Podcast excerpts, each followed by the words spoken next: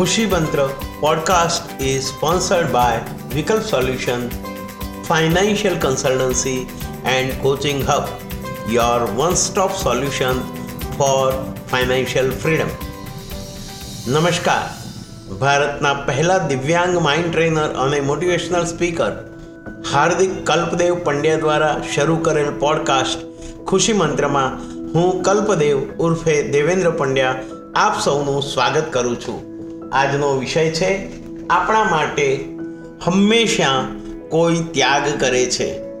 ત્યાગ એટલે શું? શબ્દકોશ પ્રમાણે આપણે ત્યાગનો અર્થ જોઈએ તો એ એક એવું કાર્ય છે જે બીજા માટે કરવામાં આવે છે.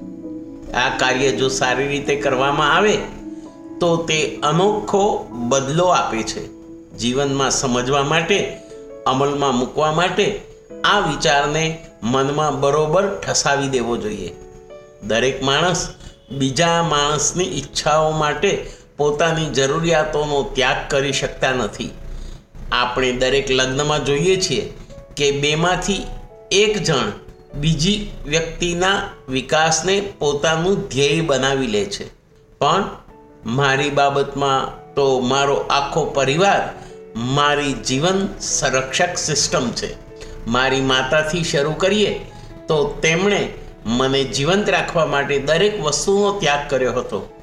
આજે મારું જે જીવન છે, તેનું શ્રેય મારી માતાની ઈશ્વર પ્રત્યેની અખૂટ શ્રદ્ધા અને ઈશ્વરના ચમત્કારોમાં તેના અડગ ભરોસાને કારણે છે.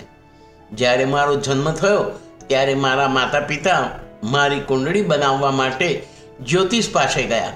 તેમણે મારી કુંડળી બનાવવાનો અસ્વીકાર કરીને કહ્યું કે આ બાળકનું ભવિષ્ય કોઈ નથી.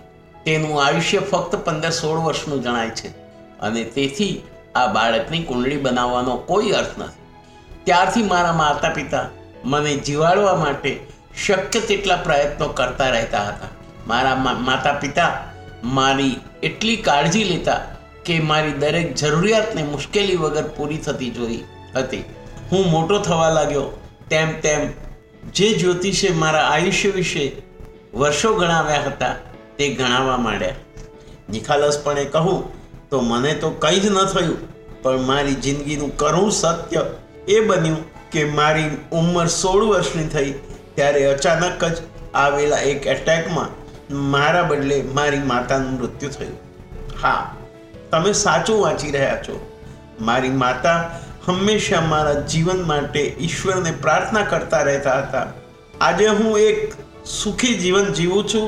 એ પણ મારી માતાના બલિદાન, ત્યાગ અને આશીર્વાદના લીધે જ છે. મને સમજાતું નથી કે આવું કેમ થયું, પણ હું ચોક્કસપણે માનું છું કે મારી માતાએ પોતાની બાકીની જિંદગી મને જીવવા માટે આપીને મારા બદલે તેમણે સ્વેચ્છાએ મૃત્યુ સ્વીકારી લીધું હતું. તે દિવસથી મારા જીવનમાં એક જબરો વળાંક આવ્યો. આપણે સૌ આપણી મરજી મુજબનું જીવન જીવવા માગીએ છીએ, પણ આપણે ભૂલી જઈએ છીએ કે આપણને આ જીવન કઈ કિંમતે મળ્યું છે. મારા પિતા મારી કાળજી લેવા માટે તેમની બધી આવક, બચત અને સમયનું બલિદાન આપે છે. આજના દિવસ સુધી તેઓ મારા સંપૂર્ણ સાથી છે કે જે મને જીવનમાં સ્વાવલંબી અને સ્વતંત્ર બનાવવા માટે મદદ કરે છે. આપણા માટે કોણ ભોગ આપે છે? આપણા ફાયદા માટે પોતાની જરૂરિયાતોનો ભોગ આપે એવા લોકો આપણા જીવનમાં બહુ હોતા નથી. ક્યારેક એવો સમય પણ આવી શકે છે કે જ્યારે બીજાની જરૂરિયાતો માટે તમારે પણ ભોગ આપવો પડે. આ ભોગ આપવો એ ત્યાગ કરવાની ભાવના છે. સકારાત્મક ત્યાગ. કોઈ પણ પ્રકારનો ત્યાગ પણાણે થઈ શકતો નથી. વ્યક્તિ જાતે પોતાની ઈચ્છા પ્રમાણે ભોગ આપવા માટે તૈયાર થાય છે. તેથી જે વ્યક્તિ ત્યાગ કરે છે, તેને એવું નથી લાગતું કે આવો ત્યાગ કરવો ફરજિયાત છે. એવું કહેવાય છે કે જો કોઈ વ્યક્તિ નિસ્વાર્થ ભાવે બીજા માટે ત્યાગ કરે, તો ઈશ્વર તેને અનન્ય રીતે બદલો આપે છે. ચાલો હું તમને બીજું એક ઉદાહરણ આપું. મારી માતાની જ વાત કહું કે જેણે એક પત્ની તરીકે ભોગ આપ્યો. અમારા પરિવારમાં એક વખત એવો સમય હતો કે અમે સૌ આર્થિક કટોકટીમાંથી પસાર થઈ રહ્યા હતા. આ એવો કપરો સમય હતો કે મારા પિતા પાસે તેમાંથી બહાર નીકળવા માટે એકમાત્ર રસ્તો બચ્યો હતો. મારી માતાના સોનાના ઘરેણા મારા પિતાએ આ કટોકટીમાંથી બહાર આવવા માટે આ બધા જ દાગીના વેચી દેવા પડ્યા હતા. આ ઉપરાંત પણ પોતાના પરિવારને બચાવવા માટે મારી માતાએ જરૂરી એકવાર ત્યાગ કર્યો હતો. પણ જ્યારે જ્યારે મારી માતાએ ત્યાગ કર્યો છે, ત્યારે ત્યારે અમારા પરિવારમાં કંઈક શુભ સકારાત્મક બન્યું છે. ત્યારબાદ અમારી આર્થિક પરિસ્થિતિ દિવસે દિવસે સુધરતી ગઈ. પછી એક દિવસ એવો આવ્યો કે મારી માતાને પોતાના માટે જે કંઈ ખરીદવું હોય તે ખરીદવાની છૂટ મળી. જોકે મારા માતા એટલા સ્વાર્થી ન હતા. તેમણે આયોજન કરીને એવી ખરીદી કરી, સોનાની ખરીદી કરી કે તેમના મૃત્યુ પછી પણ તે સોનું મારી બહેનોના લગ્નમાં કામ આવ્યું. નકારાત્મક ત્યાગ. કોઈ વાર એવી પરિસ્થિતિ આવે કે જ્યારે તમે બીજાને માટે એ વસ્તુનો ત્યાગ કરો છો કે જે તમારા માટે પણ અગત્યની હોય. તમે તમારા સ્વપ્નને ભૂલી જઈ બીજા માટે તેનો ત્યાગ કરો છો. એ સમયે તમને તેનું મહત્વ ભલે ન સમજાય, પણ તે એક સકારાત્મક ત્યાગ છે. પરંતુ જો એવે સમયે તમારા મનની એવી ભાવના આવે કે હું એ તક ચૂકી ગયો, મનમાં કચવાટ થાય, તો તમારી જિંદગી ત્યાં જ સ્થગિત થઈ જશે. તમને તેનો કોઈ બદલો નહીં મળે. કારણ કે જે વ્યક્તિ માટે તમે ભોગ આપ્યો, તેને વિશે અને તમારા પોતાના માટે તમારા મનમાં નકારાત્મક ભાવ રહે, જે સર્વત્ર ફેલાવતા રહો છો. આવી નકારાત્મક ભાવના ધરાવતા લોકો પોતાનો વિકાસ અટકાવી દે છે.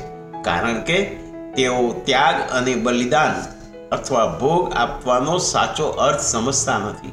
દાખલા તરીકે, મારી માતાના મૃત્યુ પછી હું સંપૂર્ણ રીતે મારા પિતા પર આધારિત થઈ ગયો હતો. પરંતુ પોતાના પર આવેલી જવાબદારીઓ તેઓ પહેલાં પણ નિભાવતા હતા, પરંતુ મારું ધ્યાન તેમના ત્યાગ તરફ ન હતું. જ્યારે હું મોટો થયો, પરિપક્વ થયો, ત્યારે મને સમજાયું, તેમણે કેટ કેટલો ત્યાગ કર્યો હશે, તેની તો હું અત્યારે કલ્પના પણ કરી શકતો નથી. ઘર ખર્ચને પહોંચી વળવા મારા પિતાએ ઘણા દુઃખો ભોગવ્યા છે અને ઘણી મુશ્કેલીઓ વેઠી છે. દરેક પિતાને પોતાના જીવનમાં થોડે ઘણે અંશે આમ કરવું પડતું હોય છે. પરંતુ મારા પિતાના જીવનમાં મોટો તફાવત એ હતો કે તેમને સામે મારી દવા અને મારા હોસ્પિટલનો ખર્ચ પહોંચી વળવાનો જબરજસ્ત પડકાર હતો. વળી મારી કાળજી લેવી એ પણ મારા માતા પિતા માટે સહેલું નહોતું. એક બાળક તરીકે હું બહુ તરંગી હતો કારણ કે મને એ સમજાતું જ ન હતું કે હું દિવ્યાંગ બાળક તરીકે શા માટે જન્મ્યો. ખરાબમાં ખરાબ પરિસ્થિતિ એવી હતી કે દિવ્યાંગ હોવા ઉપરાંત મારી તબિયતમાં ગૂંચવાડા વધતા જતા હતા. એની પરાકાષ્ઠા ત્યારે આવી કે જ્યારે મારી બંને કિડની કામ કરતી બંધ થઈ ગઈ. મારા પિતાએ પોતાની કમાણી હંમેશા મારી સારવાર પાછળ વાપરી છે. આજે પણ તેઓ મને ભારતનો પહેલો દિવ્યાંગ માઇન્ડ ટ્રેનર બનાવવા માટે સખત મહેનત કરી રહ્યા છે. હું મારી સફળતાની પ્રત્યેક ક્ષણ મારા માતા પિતાને ચરણે ધરું છું. જો તેઓ મારી જિંદગીમાં ન હોત, તો આજે હું જે છું તે હોવાની કલ્પના પણ ન કરી શકું. મિત્રો, હાર્દિક પંડ્યાના સ્વ અનુભવો સાથે કરેલી વાત તમને કેવી લાગી તે જરૂરથી જણાવશો. આવતા એપિસોડમાં એક નવા વિષય સાથે ફરીથી મળીશું. ત્યાં સુધી મને એટલે કે કલ્પદેવ ઉર્ફે દેવેન્દ્ર પંડ્યાને રજા આપશો. જીવનમાં હંમેશા મોટિવેટ રહેવા માટે હાર્દિક કલ્પદેવ પંડ્યાની યુટ્યુબ ચેનલને સબસ્ક્રાઈબ કરવાનું ન ભૂલશો. Thank you